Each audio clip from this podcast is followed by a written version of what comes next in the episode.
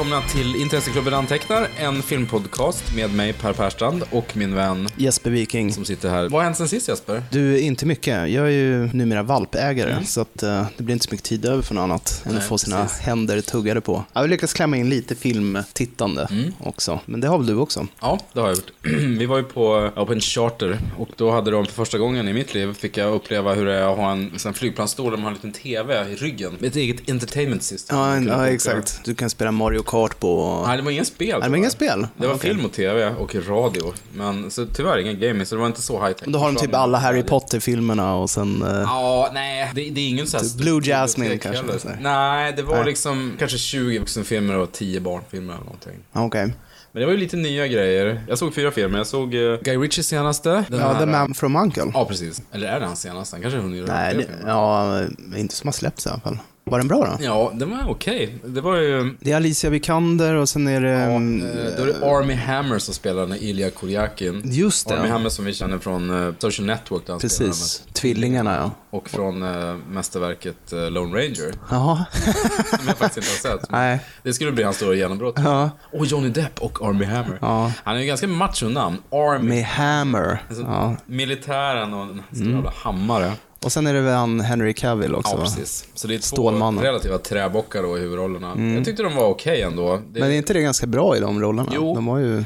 Precis. Eh, De ska ju vara snygga, särskilt Henry Det är inte som att Robert vara... Vaughn var så här jättekarismatisk heller. Nej, faktiskt inte. De ska ju mer vara eleganta och ganska dryga. Mm. De är ganska dryga, särskilt eh, Napoleon Solo är superdryg. Men funkar humorn i den då? För att ofta kan ju Richies humor bli lite så här Ja. enerverande. Jo, den kan, den kan bli lite jobbigt eh, grabbig och så här. Men nej, men jag tyckte det funkar. Det är Mm. mycket så här eh, att de ska tuppa sig mot varandra. Hela filmen Ja. går ut på det egentligen. Men en motvillig vänskap föds. Och sen spelar Alice Vikander en uh, bilmek i, i Berlin som vars onkel håller på med, eller vars pappa håller på med militär forskning. Mhm. Några nassar. Ehm, Och jobba på en ja, precis. beryllium sphere eller något sånt Ja, där. bygga- Magisk teknologi. Det var en McGuffin, jag hade redan glömt vad det var. Ja. Nej men han ska bygga en atom. Ja, som okej. spränga en massa grejer med. Ja. Nej men den var helt okej. Det, var ju mycket, det var ju liksom split screen och så här, snubbar som jobbar, stämning. 60-tals retro. Ja, otroligt mycket retro. De ser ju ut som klippdockor och du vet hur det är när det är retro. Alla kläder ser ut som de tillverkades igår. Ingen har ju smutsiga kläder utan Mm. Klippdockor. Så det är ju som ett tittskåp eller dockskåp. Off lite the shelf. Den är världens slö titt. Ja, ja okej. Sen såg jag remaken på Ett päron till farsa.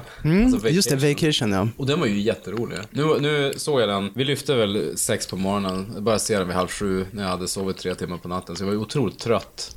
Jag hade druckit lite vin också. Det Mm. Det här ju, kan, det kan med saken att göra. det var perfekta förutsättningar. Liksom, en dålig film. Det är en reboot, så det är ju egentligen, eh, nu är det den store Rusty då, sonen i familjen, som nu har blivit vuxen, spelas av Ed Helms. Ja. Som är gift med... eh, Christina Applegate. eh, precis. Och då åker de till samma trista tält. Alltså han har ju blivit precis som sin farsa. Att han, eller han är som Rudolf i Sune-filmerna. Alltså den här misslyckade farsan som vill att det ska bli bra. Nu ska det bli bra. Ja, så då ska han kosta på sig och så ska de åka till Wally World då. Ja. Som är... Det, Wally the det Moose. Det är ju skriven av John Francis Daly som är den söta lillpojken i Freaks and Geeks. Just det. Han har ju blivit ganska framgångsrik manusförfattare tillsammans med sin partner som jag har glömt vad han hette. Det börjar med att han säger det. Vi åker till Wally World, men det är ju samma sak som familjen har gjort en gång. Ja, men nu är det skillnad. Nu, nu har vi två söner. Tidigare var det ju en son och en dotter.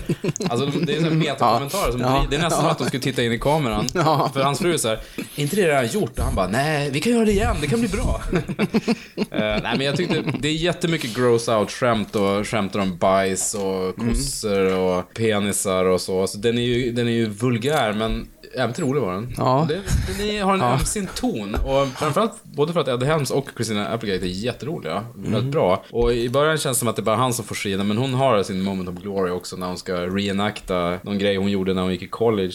Försöka vara, eller high school, när hon var lika tuff som hon var när hon var Ja. 20 år sedan. Men det, går ju åt helvete givetvis. Förnedrar sig. Så det var jätteroligt. Okej. Ja, eh, vad jag gjorde på semestern del 18.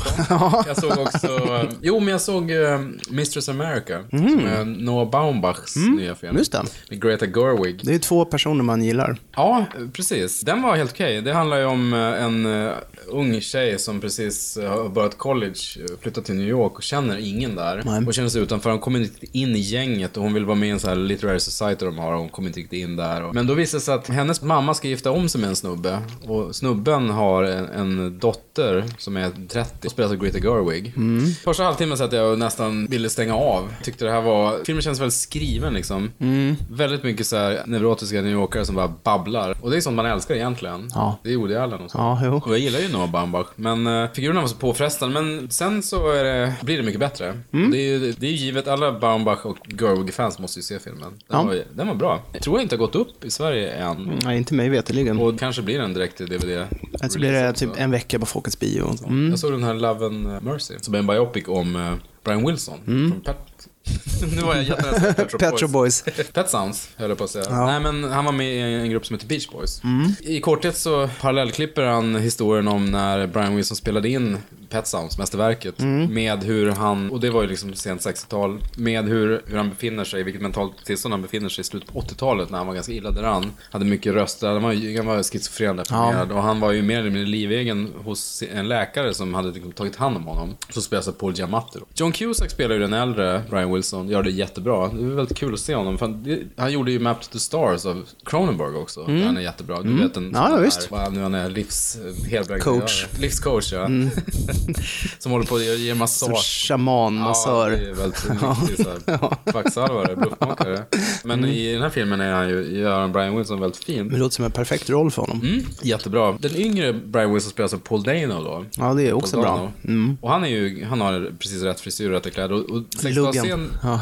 Ja. verkligen. Ja. 60-talsscenerna är eh, både realistiska och väldigt så här, drömska och stiliserade på samma gång. Lite- Det är som en pastisch över eran, samtidigt som man får följa hans arbete med Pet Sounds och hur det clashar mellan honom och övriga Beach Boys. Som ju vill göra lättsamma beachlåtar, men han vill göra sitt Mm. De vill ju ligga. Ja. De vill ligga. Och så kommer han att ha, ha låtar med, ta in djur i studion och ha jättemycket instrumentering. Ja. Jättepretentiös och så här, jag ska fånga ljudet jag har i huvudet sådär. Jag är ju väldigt svag för rock biopics när man får se hur låtarna skapades i studion. Som i eh, Walk the Line till exempel. Mm. Ja. Lite sånt. Och det finns ju både bra och dåligt. Bland de paja är ju som Oliver Stones The Doors. Mm. Sitter där och bara Vänta, jag har en idé på en basgång. Ja, så sitter den direkt, ja. så sitter Ray Manson och bara, men jag kan spela ja. ja. ja, bra, då sjunger jag så här. Och så sen så har de skapat låten. Det är jättetöntigt. Ändå sitter man, åh, mysigt. Härligt. Jag är ju ett Beach Boys-fan, så jag borde verkligen Ja, eh, se den. Jag har väl också hunnit se lite grejer. Jag, jag såg den här um, Shyamalans nya The Visit. Hur var den då? Pensionärsskräckisen. jo, men den var bra. Jag gillar den. Vilka gamla människor är Ja, läskiga. gamla människor är äckliga. Ja, jag tyckte om den Mm. faktiskt. Det var ju, vet, han får ju ta sig mycket skit, Shyamalan. Han har ju liksom sakta men säkert gör någon sorts comeback-runda nu. Jag tyckte ju den här uh, hissen. Devil. Ja, just det. Han regiserar ju inte den dock. Den han bara producerar den. den. skriver manus också. Mm, precis. Eh, Den, den, helt tyckte jag också var helt okej.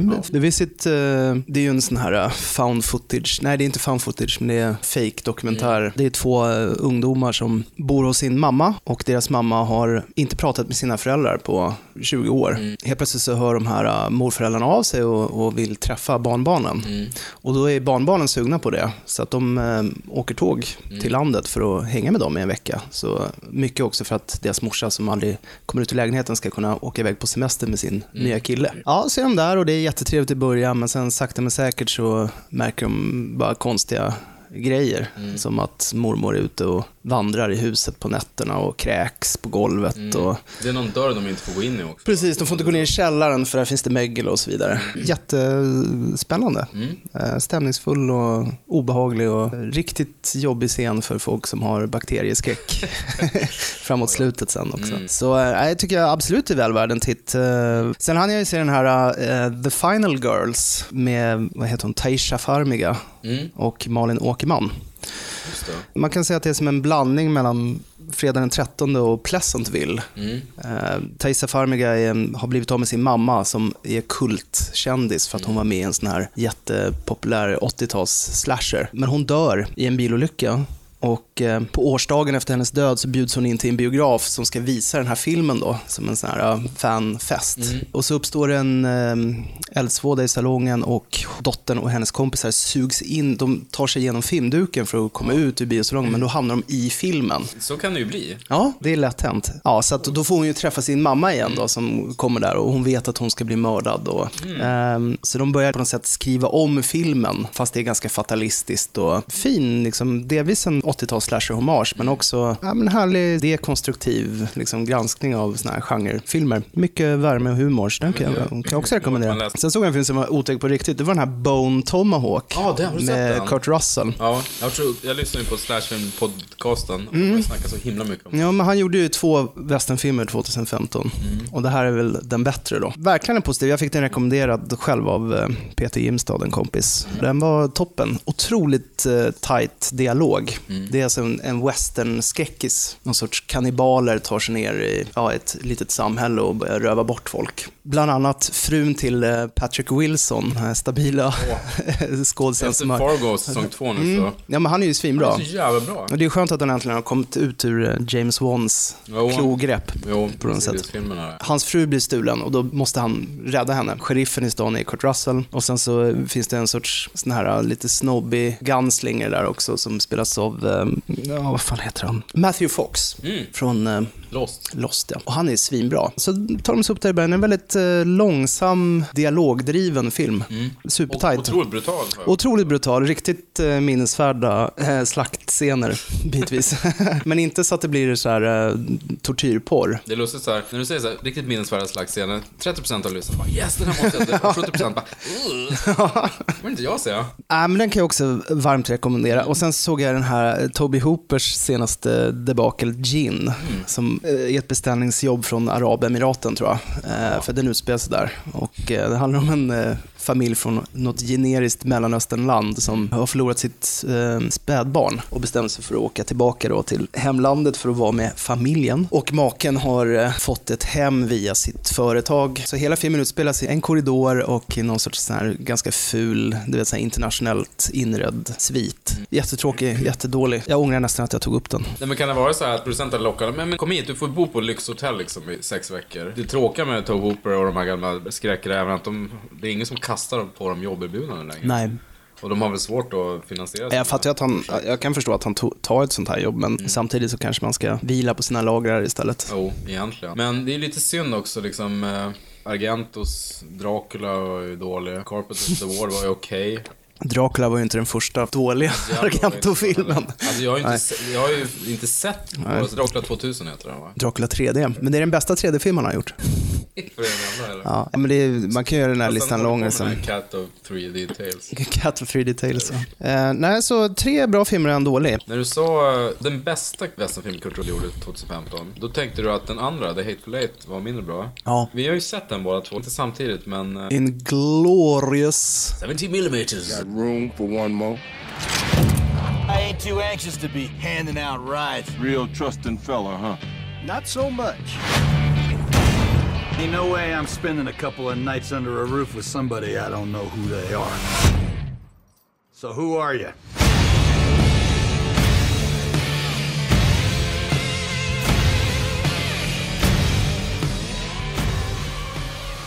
Det är alltid så här, eh, vi snackade ju om IMAX på någon tidigare podd, men innan man såg 70 mm versionen av Hateful Eight som vi gjorde båda två här på Rigoletto i Stockholm, Mm. som var enda bion i Sverige som kunde köra den, som körde den 70 mm. Som har kvar projektorn. Typ. Exakt.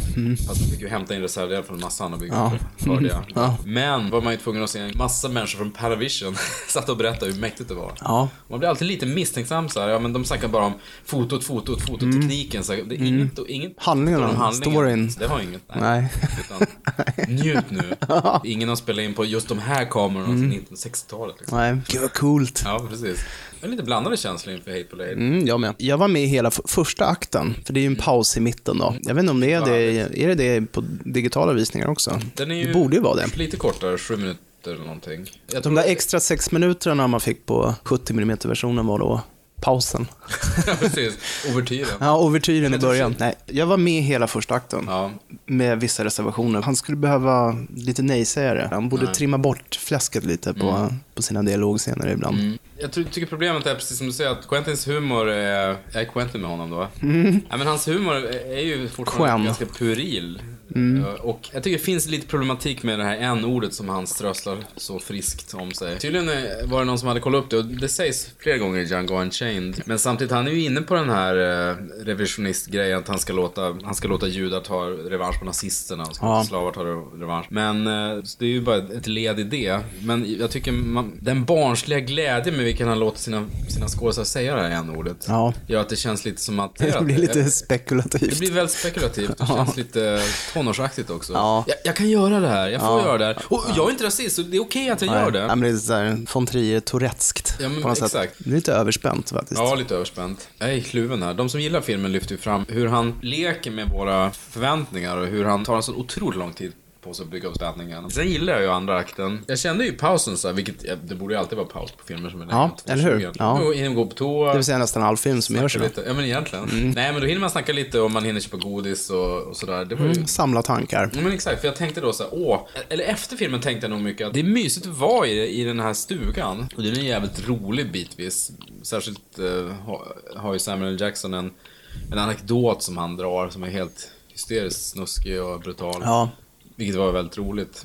ja, ja ja. Och han, hela, en av filmens teman är ju också att första akten berättas det ju jättemycket vad som har hänt i, i hur han bygger upp karaktär. Det här gjorde han och det här Mm. gjorde jag. får ju inte se någonting utan det bara berättas hela tiden. Så det är någon form av... eh, Om det är en berättartradition. Ja men det är ju det. Mm. Han hyllar ju den. Eftersom han ändå är jävligt bra på att skriva dialog och har väldigt bra skådisar. Mm. Förutom Samuel Jackson så var ju till exempel Walton Goggins väldigt bra. Så lyckas ju de leverera och göra det väldigt spännande. Många tycker att eh, den här um, monologen Jackson håller är väldigt plump, men den, det är ju poängen. Den han gör i slutet Den ska- på ja, första akten. Ja, Ja, den ska ju vara plump, det är ju det som är... Ja, och sen kan man ju fundera på, hittar han på eller har det verkligen hänt? Han har ju ett syfte, han, han, han vill ju liksom trigga igång en annan figur i filmen. Det är nästan, eftersom den kommer precis innan pausen, det är knappt han vågar titta någon i ögonen så efteråt. Men då kan du ju föreställa dig hur en sydstatargeneral hade reagerat på verkligen. den historien. Han hade fått Jo, hjärnblödning exakt. direkt. Sen var det kul att se Michael Madsen igen. Stackarn, Ja. så får han en sån här roll. Jo. Han äntligen får en, en roll i en kvalitetsfilm igen. Och så blir det den här rollen. Man har inte så jävla mycket att göra. Nej, han är bra dock, det, lill- det lilla han får att göra. Absolut, han har ju en närvaro som Mm, det han verkligen. bidrar väldigt Ja. mycket. Det är både och där.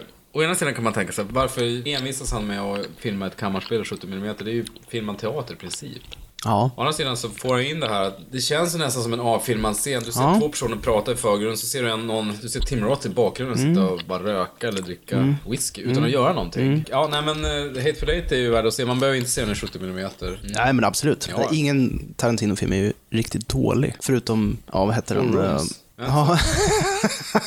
alltså, Nej, men portmanteaufilm. Death Proof är ingen jättehöjdare. Den känns ju väldigt självunnande. Mm. Men du, eh, det var inte Quentin vi skulle snacka om ikväll. Det här året har ju som vi alla vet börjat jävligt deppigt med att eh, en massa idoler har dött. Alan Rickman, Ja. Ettore Scola, eh, Glenn Frey var väl ingen jätteidol men Demi... Vad säger du?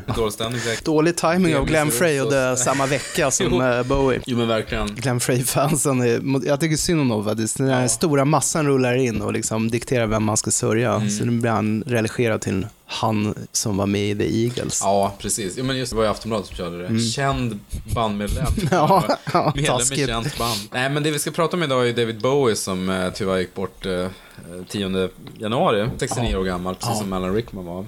Och sen dog väl Alan Rickman ett par, tre dagar efter Bowie också. Ja, just det. Nej, men vi, vi snackade om det tidigare innan vi började spela in, att alla de här dödarna är ju jättedeppiga, men Bowie är ju någon slags särställning då, för att han var ju ett universalgeni. Och det känns ju otroligt ledsamt, därför att han, eh, ja, ni vet själva varför, det var ledsamt. Ja, Sen ska vi väl erkänna att ingen av oss är ju så här rabiata Bowie-fans när det gäller musiken. Nej, men vi inser ju hans storhet. Ja. Jag tänkte precis fråga dig, när upptäckte du Bowie som artist? Jag skulle tro att det var när jag hörde Let's Dance. Jag tror att jag tyckte den var jäkligt cool. Nu vill jag säga att jag tyckte videon var cool, men den kan inte jag, kan jag ha sett den så tidigt? Tveksamt. Ja, men den gick på SVT då. Ja, precis. Det kan den ha gjort i och för På sig. Bagen Ja, eller på något. Bagen. Ja.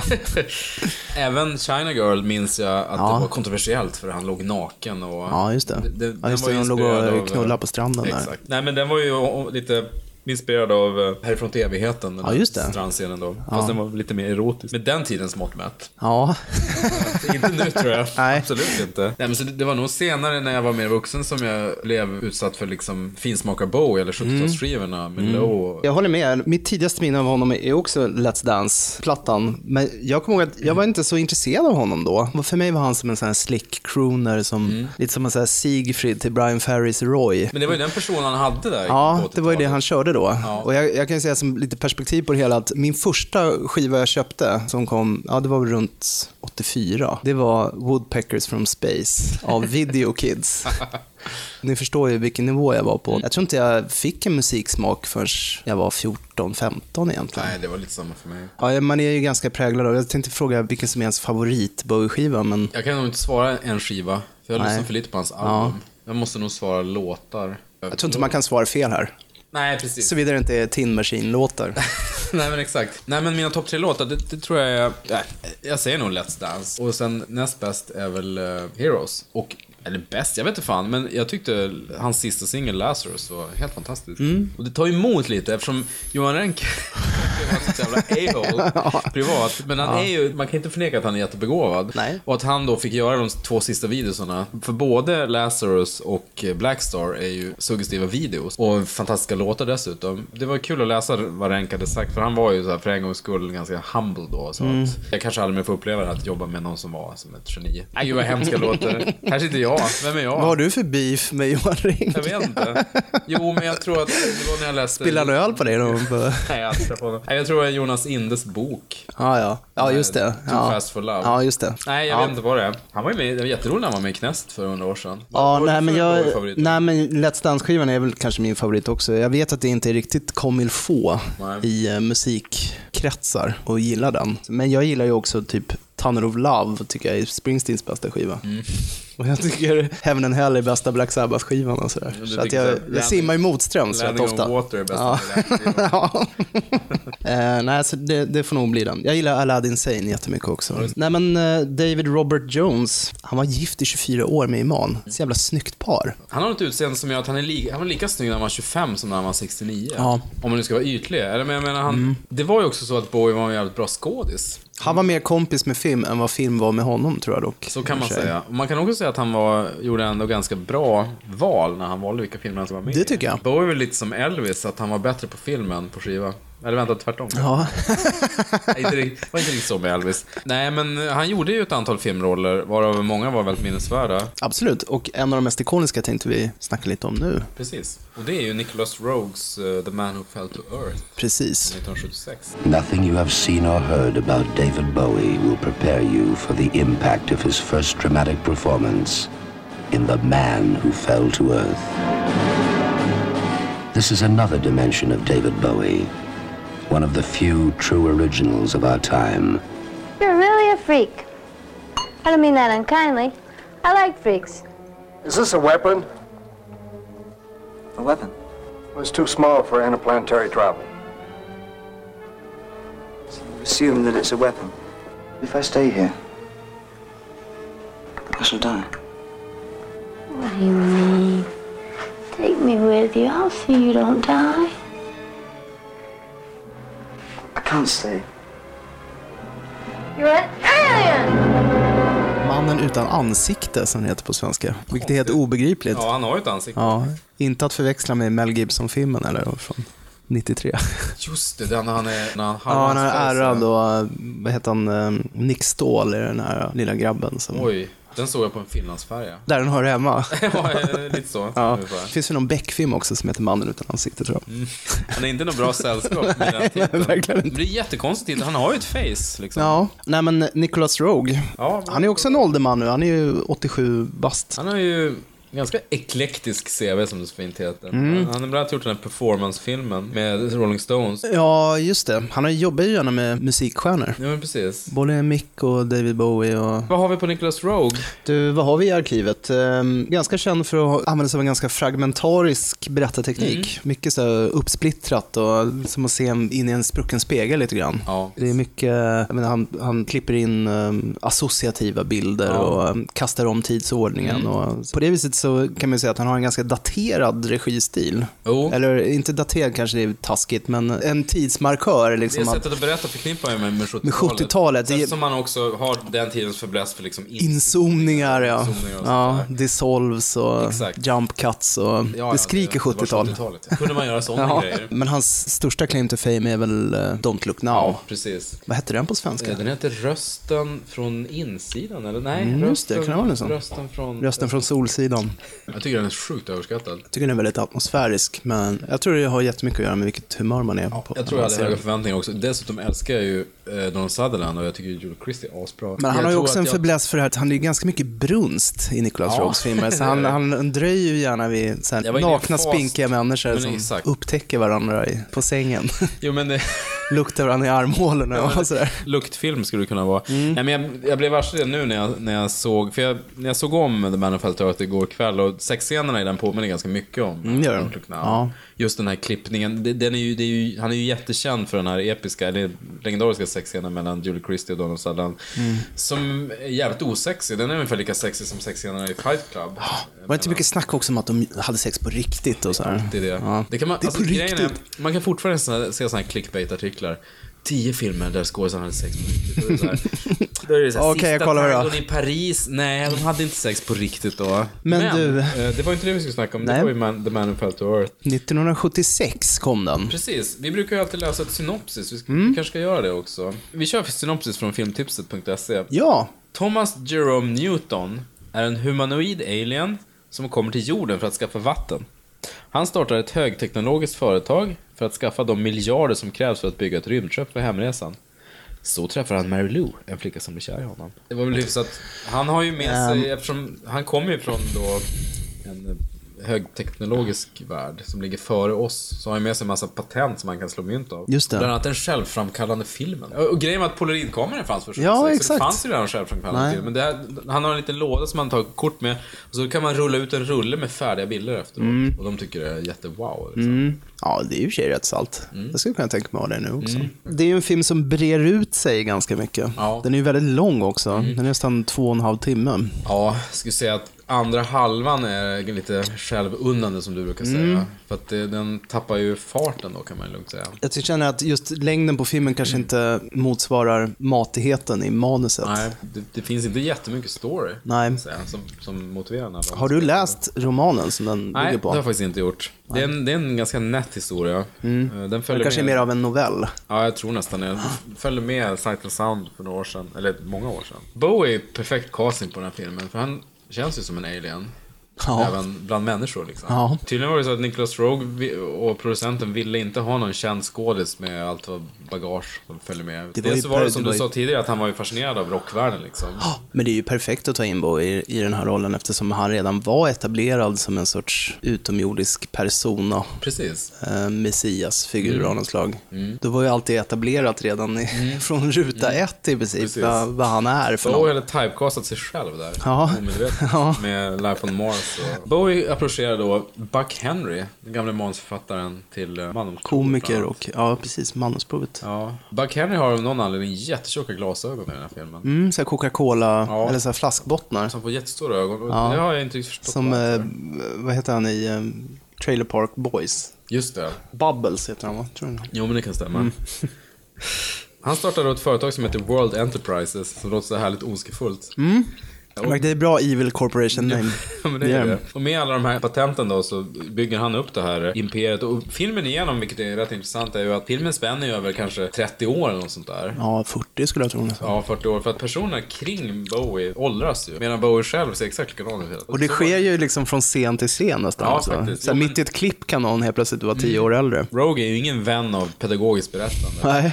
Nej. En scen kan kapas av innan den är slut och så kommer in en låt så här väldigt intensiv. Mm. En helt annan scen. Jag kan verkligen uppskatta det. Eftersom den här utomjordingen lever i, i en annan tidsuppfattning än vad vi gör. Mm. Så är liksom filmen ihopklippt utifrån hans perspektiv. Det är inte särskilt snällt mot publiken. Nej. Men det finns ju en logik i det. Mm. Jo men han, hans projekt är som sagt då att uh, skaffa vatten till sin planet som är Ja. uttorkad. Och han verkar ju redan vara införstådd med att det här är en väldigt långsiktigt. De kanske har en annan tidräkning på den här planeten. 40 år på jorden kanske, ett år där. Mm. Finns det något genomgående tema det här med vätska? Att han, han kommer till jorden för att få vatten. Sen börjar han kröka, dricka alkohol. Mm. Ja. Och mot slutet av filmen har han blivit helt pacificerad av sprit. Och Ja, egentligen. som världarnas krig. Ja. Istället för bakterier så har. besegrad av tv och sprit. Jo men det är fascinerande för att precis som E.T. och Gremlins och andra filmer också så ser han ju TV för att lära sig om samhället. Ja. Han kan ju prata, han, hans täckmantel är ju I'm British, säger Ja. han. Det är som att han lär sig om människokulturen genom att ha, palla upp så typ tre gånger tre TV-apparater Mm. och kolla på. Och i alla filmer, det är ju alltid en med en politiker som står och babblar och det är alltid en skärm med en gammal gangsterrulle. Det brukar vara westernfilm. Ja, med tillbakablickande underhållning. Han blir ju mer och mer som en soffpotatis också. Mm. Jo, han blir ju så helt korrumperad. Mm. Så träffar han Kenny Clark som jobbar som eh, Portier, tror jag. på ett hotell där han var in på. Som blir hemmafru åt honom i Ja, jag älskar Candy Clark i den här filmen.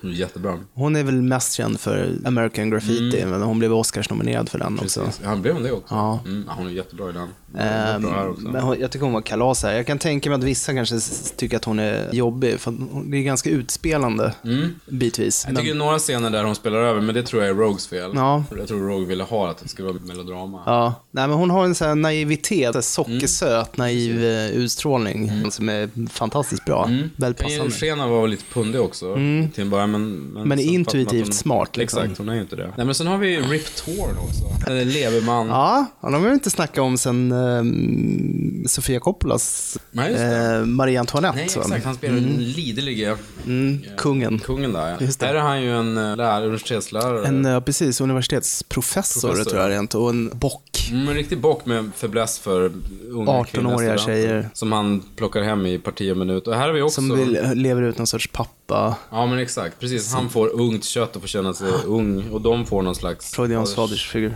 eller Tips något. där. Han får också stifta bekantskap med den lille Rip Torn. Från Nederländerna. Exakt. ja.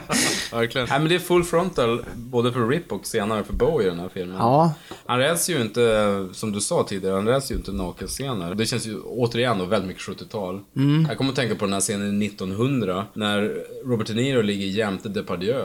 ja, Den typen av nakenhet och till synes ganska det kan man ju drömma om idag. autentisk och lite avdramatiserad sex kan man drömma om idag. Det Mm. finns ju överhuvudtaget inte. Nej. Nej. men sen apropå, apropå det här med att filmen är ganska konstig och svårtolkad ibland är ju att Bowie som alien verkar ha någon slags förmåga att kunna också se bakåt i tiden. Just det, det blir sådana här tid tidsrever ja. Precis, han kör förbi en äng och så, han sitter och stirrar väldigt uh, lystet, eller vad man ska säga, intensivt på en stor på en äng där det inte händer någonting. Nej. Men han kan liksom se nybyggare som bor där och bara... Och de "Look, ser- Ja, de ser bilen, Ja. Mm. en limousin kommer köra. Så att det är, som du säger, en tidsreva liksom. Två parallella tider som existerar samtidigt. Ja. Ganska mäktigt ändå. Och så slänger de på eh, en sån här eh, bluegrass-banjo. Det är häftigt. Mm. Ja. Det är ju en science fiction-film, men den är, den är oerhört filosofisk för att Mm. vara en... eh, Som jag förstod det så ville ju Paramount inte ens betala för den. Nej. Det var inte alls vad de hade beställt. Den tar sig själv på väldigt mycket allvar Mm. också. Och just det du sa tidigare också, att handlingen stannar lite grann av. Fast det är en halvtimmes speltid kvar. Mm. Det blir så här letargiskt. Så här, de sista 40 minuterna är verkligen så här utdragna. Ja, men, men- ändå var jag engagerad genom hela filmen, vilket det får ses som ett väldigt gott betyg. Mm, absolut. Ändå. Rogue har ju lagt på något så här stånkspår på ljudet. Tänkte du på det? Att så fort det inte är någon dialog, då hör man väldigt tydligt olika grymtanden och smackanden från rollfigurerna. Så fort någon inte säger någonting, som att Rip Torn ska ta sig upp i sängen, så är det så här... "Uh, yeah, uh." Jag ställer mig lite perplex inför vad man vill uppnå med det. Men det är väldigt minnesvärt i alla fall. Det låter som att någon har stått i en studio och så här, ja tänk nu reser du upp ur en fåtölj. Ugh! Det är lite som så här Benny Hill, cheapo films sound. Med skilda tjejer. Det är som du säger, alltså, det är SF. Med dagens mått mätt kan man tycka att det är lite olyckligt att man får se den där scenen från hans hemplanet, för det ser ganska pajigt ut. Det är Bowie, Det är väldigt fru, speciell estetik. Ja, precis. Hans familj där, ja. Hans de går familj. runt med någon sorts här äh, dykar... Det ser ut som de har badmössor och så har de nästan, nästan dykardräkter. De har Så syrgastankar på ryggen. Ja. Varför skulle de ha det? Nej, jag vet Det verkar inte. jättekonstigt. Det känns väldigt inspirerat av den här äh, fransk-tjeckoslovakiska filmen äh, Vilda planeten. Mm. René Laloux-filmen. Mm. Det handlar ju väldigt mycket just om teknologins inverkan på samhället, eh, Mm. masskonsumerism, eh, företagskorruption, Precis. eh, mediaintrånget i vardagen och Ja, men det finns väl en djup ironi då förstås, där vi nämnde tidigare, att det kommer en, en varelse som kommer från eh, något som man uppfattar som någon slags ändå humanistisk värld, som ändå trillar dit och blir en blir alkoholiserad, blir förförd av TV och blir liksom en nidbilden av den försoffade västerlänningen. Ja. Som har all den där materiella lyckan, men ändå inte klarar att göra mer än att sitta och glo på TV. Ett samhälle som kan pacificera vem som helst. Ja, exakt. helt enkelt. Jag tycker Bowie är bra i den här filmen. Ja. Och det har ju snackats mycket om att han var ju så enormt kokainhög under har hela inspelningen. själv till och ja. Och att det bidrar till att han är så apart och Mm. ja, men, udda i sammanhanget. Men jag tror inte det. Han har ju alltid haft den utstrålningen. Han är ju på något sätt bortom ramarna för hur vi definierar oss själva. Alltså maskulin eller feminin och sådär. Han, är han har ju transcenderat det på något Mm. Men sätt. exakt, det har han gjort tidigt. redan som människa. Ja. Så att Rogue har ju mycket gratis där. Han Ja. inte göra så mycket. Men jag menar samtidigt så har ju han spelat en persona på scen inför tusentals människor Mm. i flera år innan. Så att det är ju klart, han är ju inte helt orutinerad på att gå in i en roll så att säga. Tur på ett sätt att Bowie inte behöver åldras, för gammelmanssminkningen är ju ganska risig. Speciellt Ja. på Candy Clark. Om man vill leta efter en film där, där kvinnosminkningen är sämre än i Tillbaka till framtiden 2. Ja, det ju... och jag tänkte på Lea Thompson man där också faktiskt. Ja. För det ser riktigt i så stora... Men det är så här, om man är gammal kvinna då måste man få såna här äh, feta kinder. Ja, exakt. För det Ja. får ju alla. Ja.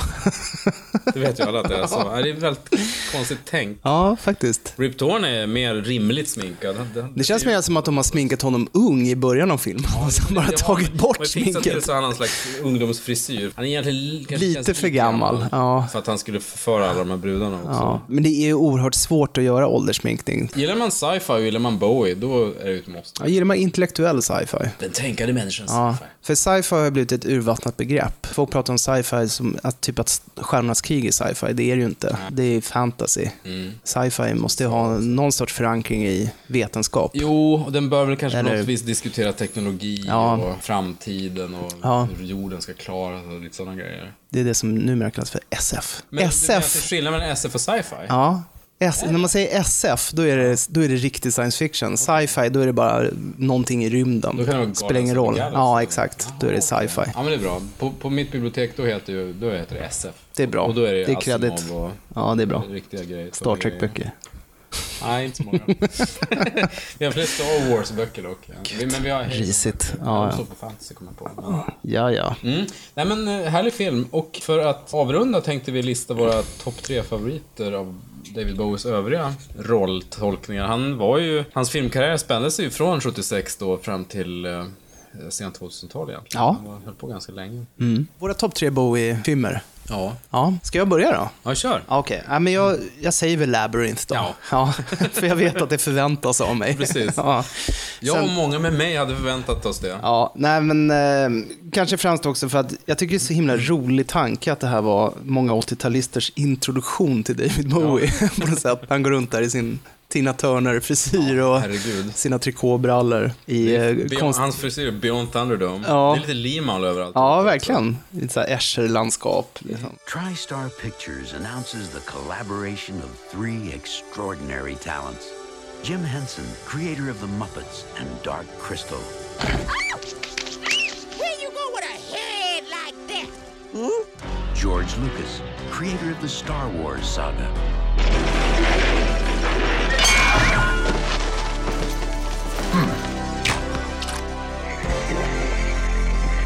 One of the most innovative forces in modern entertainment, David Bowie.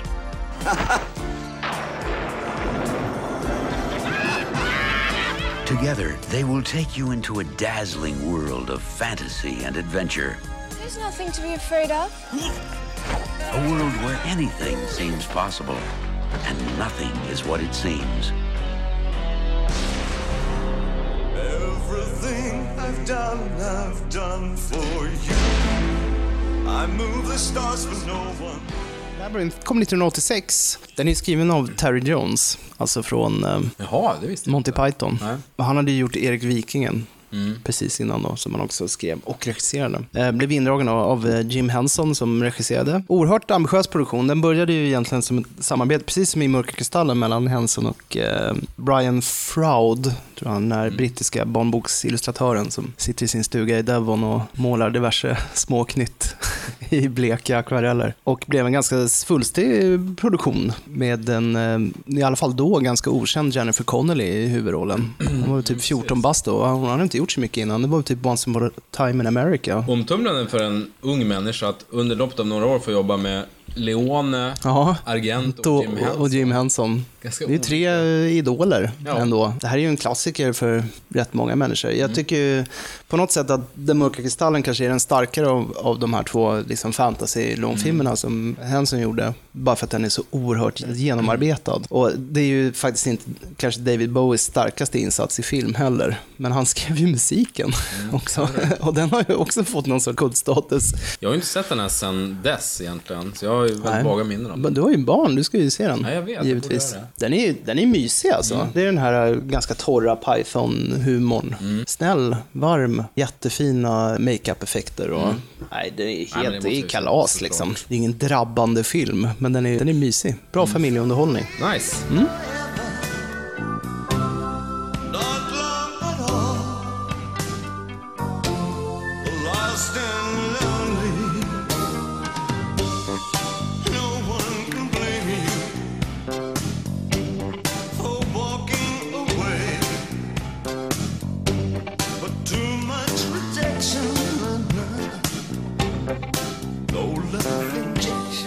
Ja, bra. Nej, men jag måste se om Labyrint. Det är, Ja, det är så är det bara. Ehm, min tre är eh, The Prestige. Ah, Christopher Nolans. Nolan! Nolan. Men The Prestige Why you little... Det är faktiskt min favoritfilm bland hans Exakt, jag filmer. tänkte säga det. Att Ja. Den här kan nog till och med du tycka. Och så här i efterhand kan jag ju tänka, varför har han inte gjort fler eh, periodfilmer som det heter på Ja. svenska? Eller alltså filmer som... Varför har han inte det? Det är jättekonstigt. Every great magic trick consists of three acts. The first act is called the pledge. The magician shows you something ordinary, but of course, it probably isn't. The second act is called the turn. He's obsessed with discovering your method. The magician makes this ordinary something do something extraordinary. Now you're looking for the secret, but you won't find it. That's why there's a third act called the prestige. This is the part with the twists and turns, where lives hang in the balance. Julie, come on. And you see something shocking you've never seen before. This was built by a man who can actually do what magicians pretend to do. Real magic. Det här är ju en eh, väldigt elegant film om två rivaliserande trollkarlar i, i London på, vad är det, slutet på 1800-talet eller början på 1900-talet kanske? Ja, det är nog efter, eh, efter sekelskiftet. Ja, precis. Och de kämpar ju för att hela tiden Konkurrera ut varandra, Exakt. eller eh, trumfa varandra. Ja, de truffar varandra för Mm. att publiken är ga- ganska bortskämd egentligen med Mm. avancerade tricks. Så att det gäller hela tiden att toppa den andra. Och Bowie dyker upp då som Nikolaj Tesla, den här eh, serbisk-amerikanska forskaren och futuristen och Mm. vetenskapsmannen och Mannen som förändrade världen. Precis. Och han gör det väldigt bra. Han är med, bara med i tre eller fyra scener. Hugh Jackman kommer ju till honom för att han vill ha hjälp med att fixa en viss maskin. Ja, men det finns det är en reveal i slutet av filmen som Ja, är, är ganska um, Shyamalansk. Precis, den, den, är, den är fet. Det, det jag gillar med Prestige, dels är den otroligt gedigen i skildringen av eh, miljön och sen är jag väldigt svag för trollkarlar överhuvudtaget. Tycker det är mäktigt. Och så är Michael Caine med förstås eftersom det är en Nolan-film. Ja, han ska ju förklara, han är ju liksom Ja. expositionsskådisen Han i alla Nolan-filmer. Han som ska berätta hur, vad handlingen är. Så är det ju. Ja.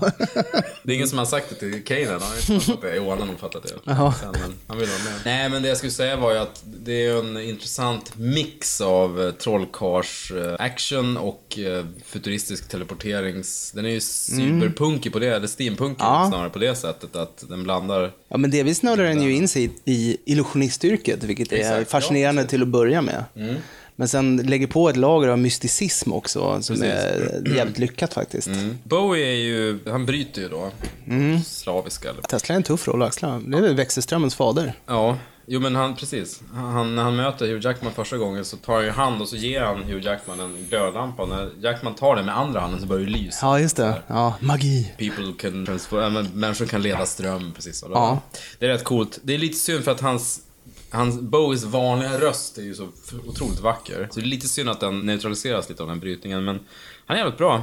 Mm. Eh, Det lilla han... Det Ja, men där, återigen tillför han ju mycket till rollen. För han, Mm. liksom, det, då blir ju Tesla nästan som en demigud eller en sorts andeväsen nästan. Mm. Precis. Så här, och det, det är sånt som Bowie kan ta, medföra en roll bara utan att anstränga sig egentligen. Men exakt, och det är ju Nolan såklart medveten om att kastar man Bowie till någonting, då figuren blir larger than life hur man än gör. Ja, hur som helst, det det är jävligt bra film den här, The Prestige. Mm. Ehm, Den har ni säkert sett, men har ni Mm. inte sett den till Fan, äventyr? se om den. Hedra Bowie nu. Det tycker jag. Ja. kan ni fan bjuda på. Du, eh, min tvåa, det är Basquiat Ah, från 96. Alltså Julian Schnabels andra film. Eller det, han har väl gjort någon till, men det är ju den här och, the, vad heter den, Diving Bell and the Butterfly, som är hans stora filmer. One day, he was a struggling young artist. Who did this? Jean-Michel Basquiat. That sounds famous already. In one year, he became a sensation. This is the true voice of the gutter. Do you consider yourself a painter or a black painter? Are you a writer or a white writer? I absolutely have to have this one. I mean, this is super fantastic. Miramax invites you to enter a world where dreams become realities and artists become legends. You dated Madonna a couple of months, right? All this at the ripe old age of 24. One might ask, is there anything left for Jean-Michel Basquiat to do? David Bowie, Dennis Hopper, Gary Oldman, Christopher Walken, and introducing Jeffrey Wright. No one wants to be part of a generation that ignores another Van Gogh. Basquiat. Den här handlar ju om Jean-Michel Basquiat då, den här uh, uteliggaren som uh, bodde på gatorna i New York och höll på med graffiti och någon sorts canvas-collage. Och sen blev han upplockad av Andy Warhol då eh, och fick stämpeln postexpressionist och blev någon sorts påläggskalv då, at uh, The Factory. Warhols kreativa tank. Där. Det är en väldigt stjärnspäckad film eh, överlag. Det är typ Gary Oldman är med och Dennis Hopper och Parker Posey såklart, Courtney Love och Benicio del Toro. Typ alla såna här uh, art aficionados i, i eh, USA. det är bara Men- Thurston Moore och Kim Gordon som fattar. Exakt. Det känns som New York crowd. Väldigt New Yorkigt. David Bowie spelar ju Andy Warhol i den här filmen. Och eh, jag tycker det är väldigt speciellt när folk spelar Andy Warhol, för att han är ju oftast en väldigt extrem karikatyr. Bara för att han i sig var en väldigt extrem figur. Crispin Glover spelade ju Andy Warhol i eh, The Doors-filmen. Eh, och sen så har Jared Harris spelat honom i I Shot Andy uh, Warhol. I Shot Andy Warhol. Och eh, Bill Hader spelade honom i Men in Black 3. Det var ju riktigt bra. Ja, Det var ja, det var bra. Och sen Guy Pearce spelade eh, Warhol i Factory Girl. Den här om eh, Edie Sedgwick eh, som var med i många Just det, Warhols den med hon... eh, Eh, Sienna Miller. Just det. Men Bowie, oftast spelas ju Andy Warhol på film som en så ganska pretentiös, skitnödig eller liksom eh, konstig typ. Jag vet inte, humorlös. Ja, och- filmen också ska avslöja att han var tom liksom. Ja, Han precis. Han liksom hade ingenting egentligen. Nej. Så här, att man ska liksom defamera honom. Hans. Men jag tycker att uh, Bowie ger honom en sorts värme och humor som eh, gör honom mycket mer mänsklig än vad jag har sett Warhol gestaltad på film tidigare. Det tycker jag är fint. Nu, nu är ju kanske Bowie en av de få skådespelare som har spelat Warhol som faktiskt har träffat Warhol också. Så det kan ju ha någonting med saken att göra. Mycket väl vad du säger. Ja, delvis för att det är en engagerande biopic. För att, eh, och eh, sen så tycker jag också det är roligt att Bowie liksom för en gångs skull antar eh, någon annans persona än, än sin egen på något sätt. För att det är ju ofta ett, ett, en röd tråd i hans filmroller är ju att han, som du sa tidigare, att han har mycket bagage med sig. Så att han blir ju castad lite utifrån den han är. Det kan vara befriande för honom också att spela någon helt annan. Precis. Och sen är det ju kul att Jeffrey Wright, han gör ju sin filmdebut här också. Han är sån här evig bi, birollsfigur som alltid är jävligt minnesvärd. På senare tid Felix Leiter då. i- Ja, i Bondrullarna ja. Ja, precis. Han har ju varit indieskådis så länge så det är kul att han fick en mainstream-roll. Ja, ja men verkligen. Jag upptäckte honom i den här um, Jonathan Demis nyversion av uh, The Manchurian Candidate. Ah, Med Denzel, ja, han som är en här traumatiserad Irak-soldat där. Mm. Jag tror för mig kanske det var Jim Jarmusch, Broken Flowers, Mm. när han är Bill Murrays granne. Granne, ja, där, som är precis. Amatördetektiv. Han är så jävla bra där Mm. också. Ja, han är skön. Ja, Ja. toppenskådis. Eh, Så det här var hans första filmroll och han, eh, han är toppen som basket faktiskt. Mm. Så ja, det är ett, det är ett tips Ja. helt enkelt. Min två är eh, Twin Peaks Firewalk with Me. Mhm. Eh, En film från 92 av Ja. David Lynch. Just det. Någon slags pandang till eh, tv-serien Twin Peaks. Ja, oerhört stark sådan. Verkligen. säga. My secret diary. That page is missing. There is no other person who could have known where it was. Did Bobby give you this? Or is there someone new? Your Laura disappeared. It's just me now. You made me write it all down. Don't do that. She doesn't like that. How do you know what she likes?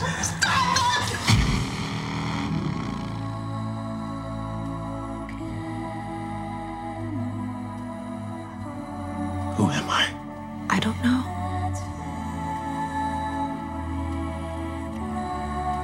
You look just like my Laura. Jag var ju på en sån här uh, Twin Peaks jubileum på uh, Kägarbanan här Mm. uppe vid Mosebacke. Då körde de en specialvisning av den och sen så hade de en stor fest efteråt. När den kom och man såg den så var man lite besviken. Ja, det kommer jag ihåg. Eh, Men nu när jag såg om den så blev jag oerhört liksom, tagen av den. Vilken stark film det är. Jag har också bara sett den här filmen en gång, Ja. när den kom. Ja. Och blev besviken. Ja. Och nu på senare år, efter Twin Peaks började, ja men den har ju gått igen. Jag tänkte så, fan jag vill verkligen se om den, för jag har ju sett snuttar och allt har varit helt fantastiskt. Det här är någon slags koncentrat av de läskigaste elementen från Twin Peaks. Mm. Och de, de bisarraste elementen. Och det finns ju bland annat den här scenen, och så är det ju den här väldigt märkliga drömsekvensen eller vad När Dale Cooper kommer in till sin chef då, som spelas av David Lynch. Mm. Det är väldigt härligt. Gordon Cole. Gordon Cole, ja. Som har den här lilla hö- hörsnäckan. That's her MO. Modus operandi.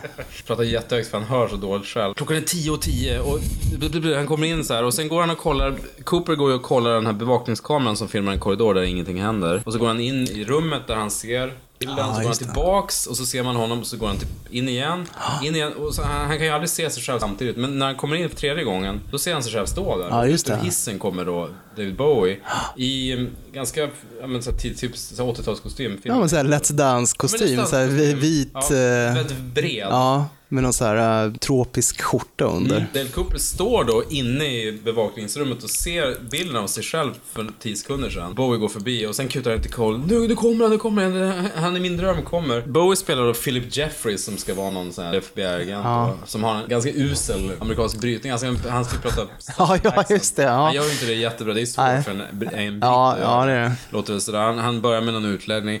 Sen går det över i en, en av de här typiska drömscenerna då med. Michael J. Anderson, den här dvärgen och allt blir jätte, jätte konstigt. Och så plötsligt så är Bowie borta. De är ensamma i rummet. Och de går tillbaka och kollar den här övervakningsfilmen och han var där, man måste pausa filmen och allt, Ja. det är väldigt, väldigt skumt. Så det är ju nästan en cameo. Men det är vet, det här är ju egentligen ingen hyllning till Bowie, för det han gör är ju, det är ju en sån här stuntcasting egentligen. Varför Mm, Bowie det. egentligen? Ja, för att han är utomjordslig. Ja, han är ju det. Det blir ju, det är klart, hade det varit bara en okänd skådis eller någon annan hade det inte varit lika mäktigt. Om ett Bowie-inslag är en ursäkt att se Twin Peaks-filmen så är det jättebra. Mm, det är bara att se. Ja, svinbra film. Nej, jag, jag måste se om den här, jag känner ju det. Ja, men gör det. Ja. Det tycker jag. Inte med barnen. Nej, nej, inte Nej. med barnen. Inte med barnen.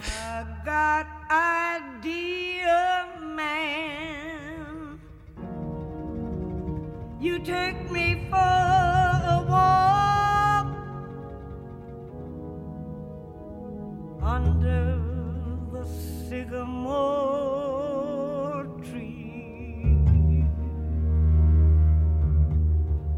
The dark trees that blow, baby. In the dark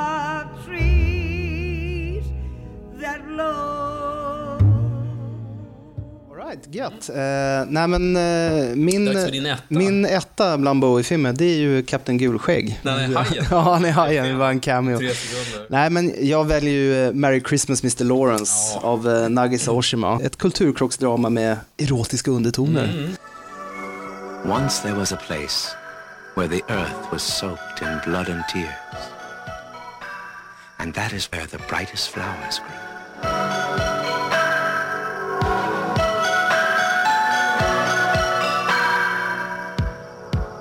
How do you plead?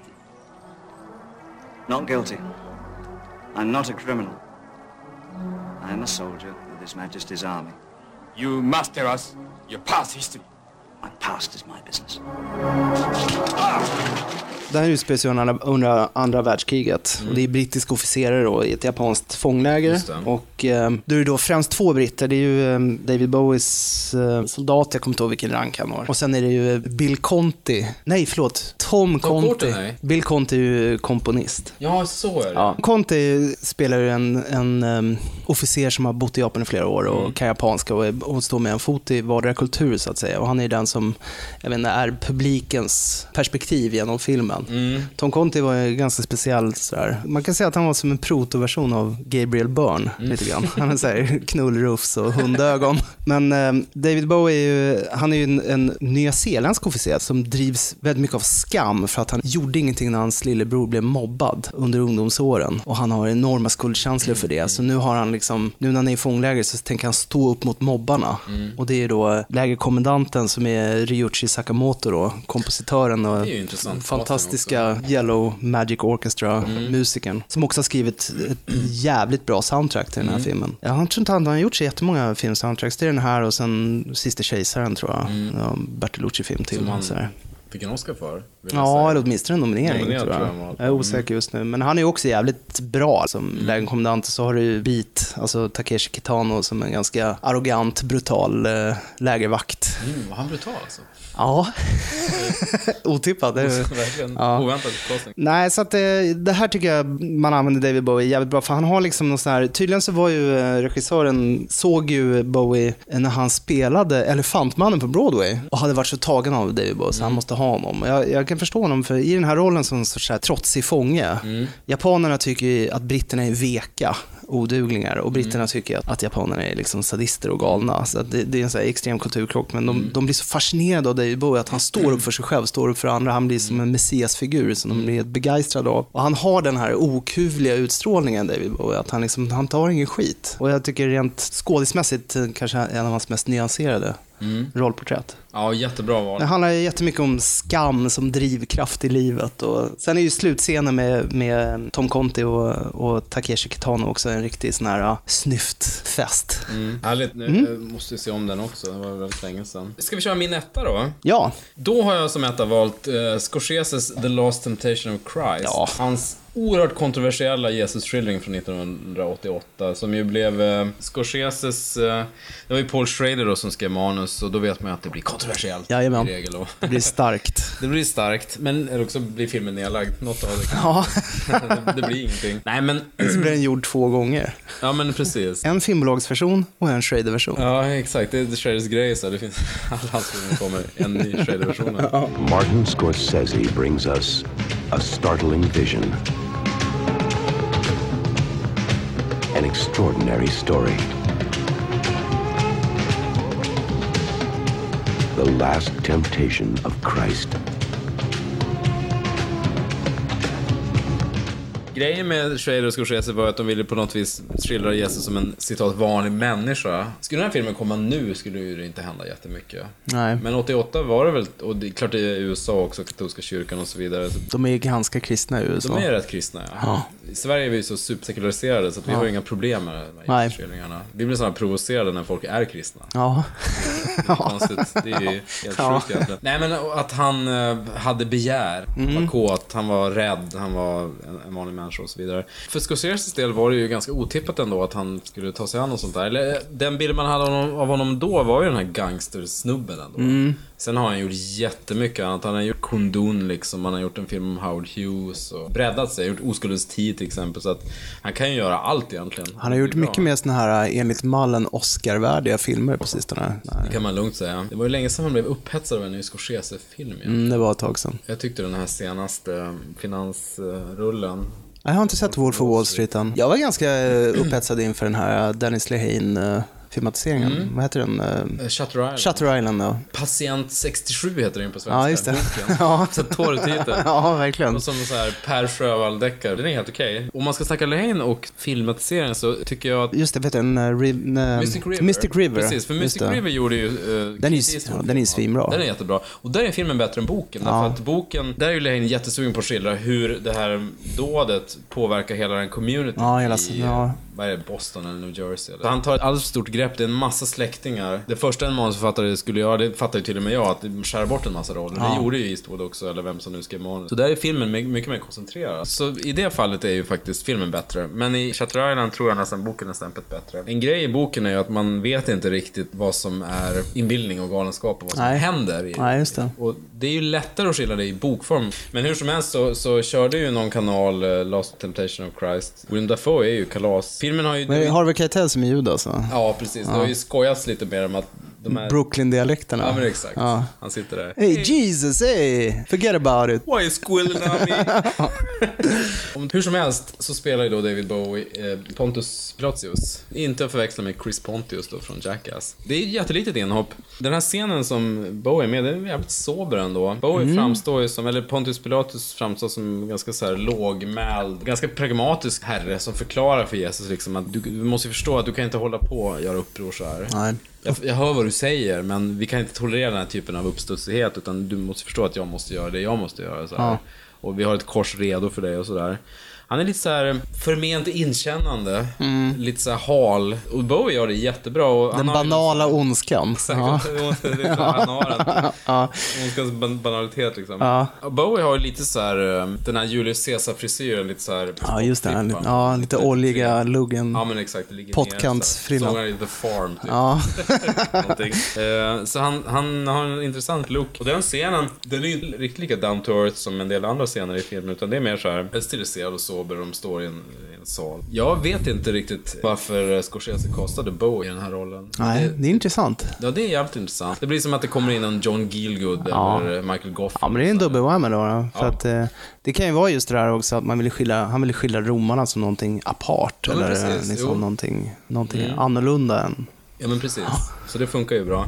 Han gör en, en liten men otroligt minnesvärd insats i den. Verkligen. Jag måste se om den faktiskt. Det var Ja. väldigt länge sedan jag Ja, såg det- den. det kan man göra. Gött. Mm. Det ska jag göra. Ja, vad smarrigt. Ja. Ehm, ja, det var lite Bowie Det var Bowie. Love-fest. Då får vi se vad vi hittar på till nästa gång. Om det här året fortsätter så har vi hur mycket som helst att snacka om. Ja, vi hoppas precis. Att, eh, Vi hoppas att folk slutar att dö Slutar nu, dö. så att det blir för stressigt. Nej men ingen mer död, utan nu tycker jag vi alla ska leva. Nej men jag, vi, jag tror vi vet vad det blir. Det blir en film av en uh, fortfarande aktiv och spännande regissör. Låter som en dröm. Kommer bli bra. Ha det fint tills vidare. Detsamma, tack för att ni lyssnade och ha det riktigt, riktigt bra. Puss och kram.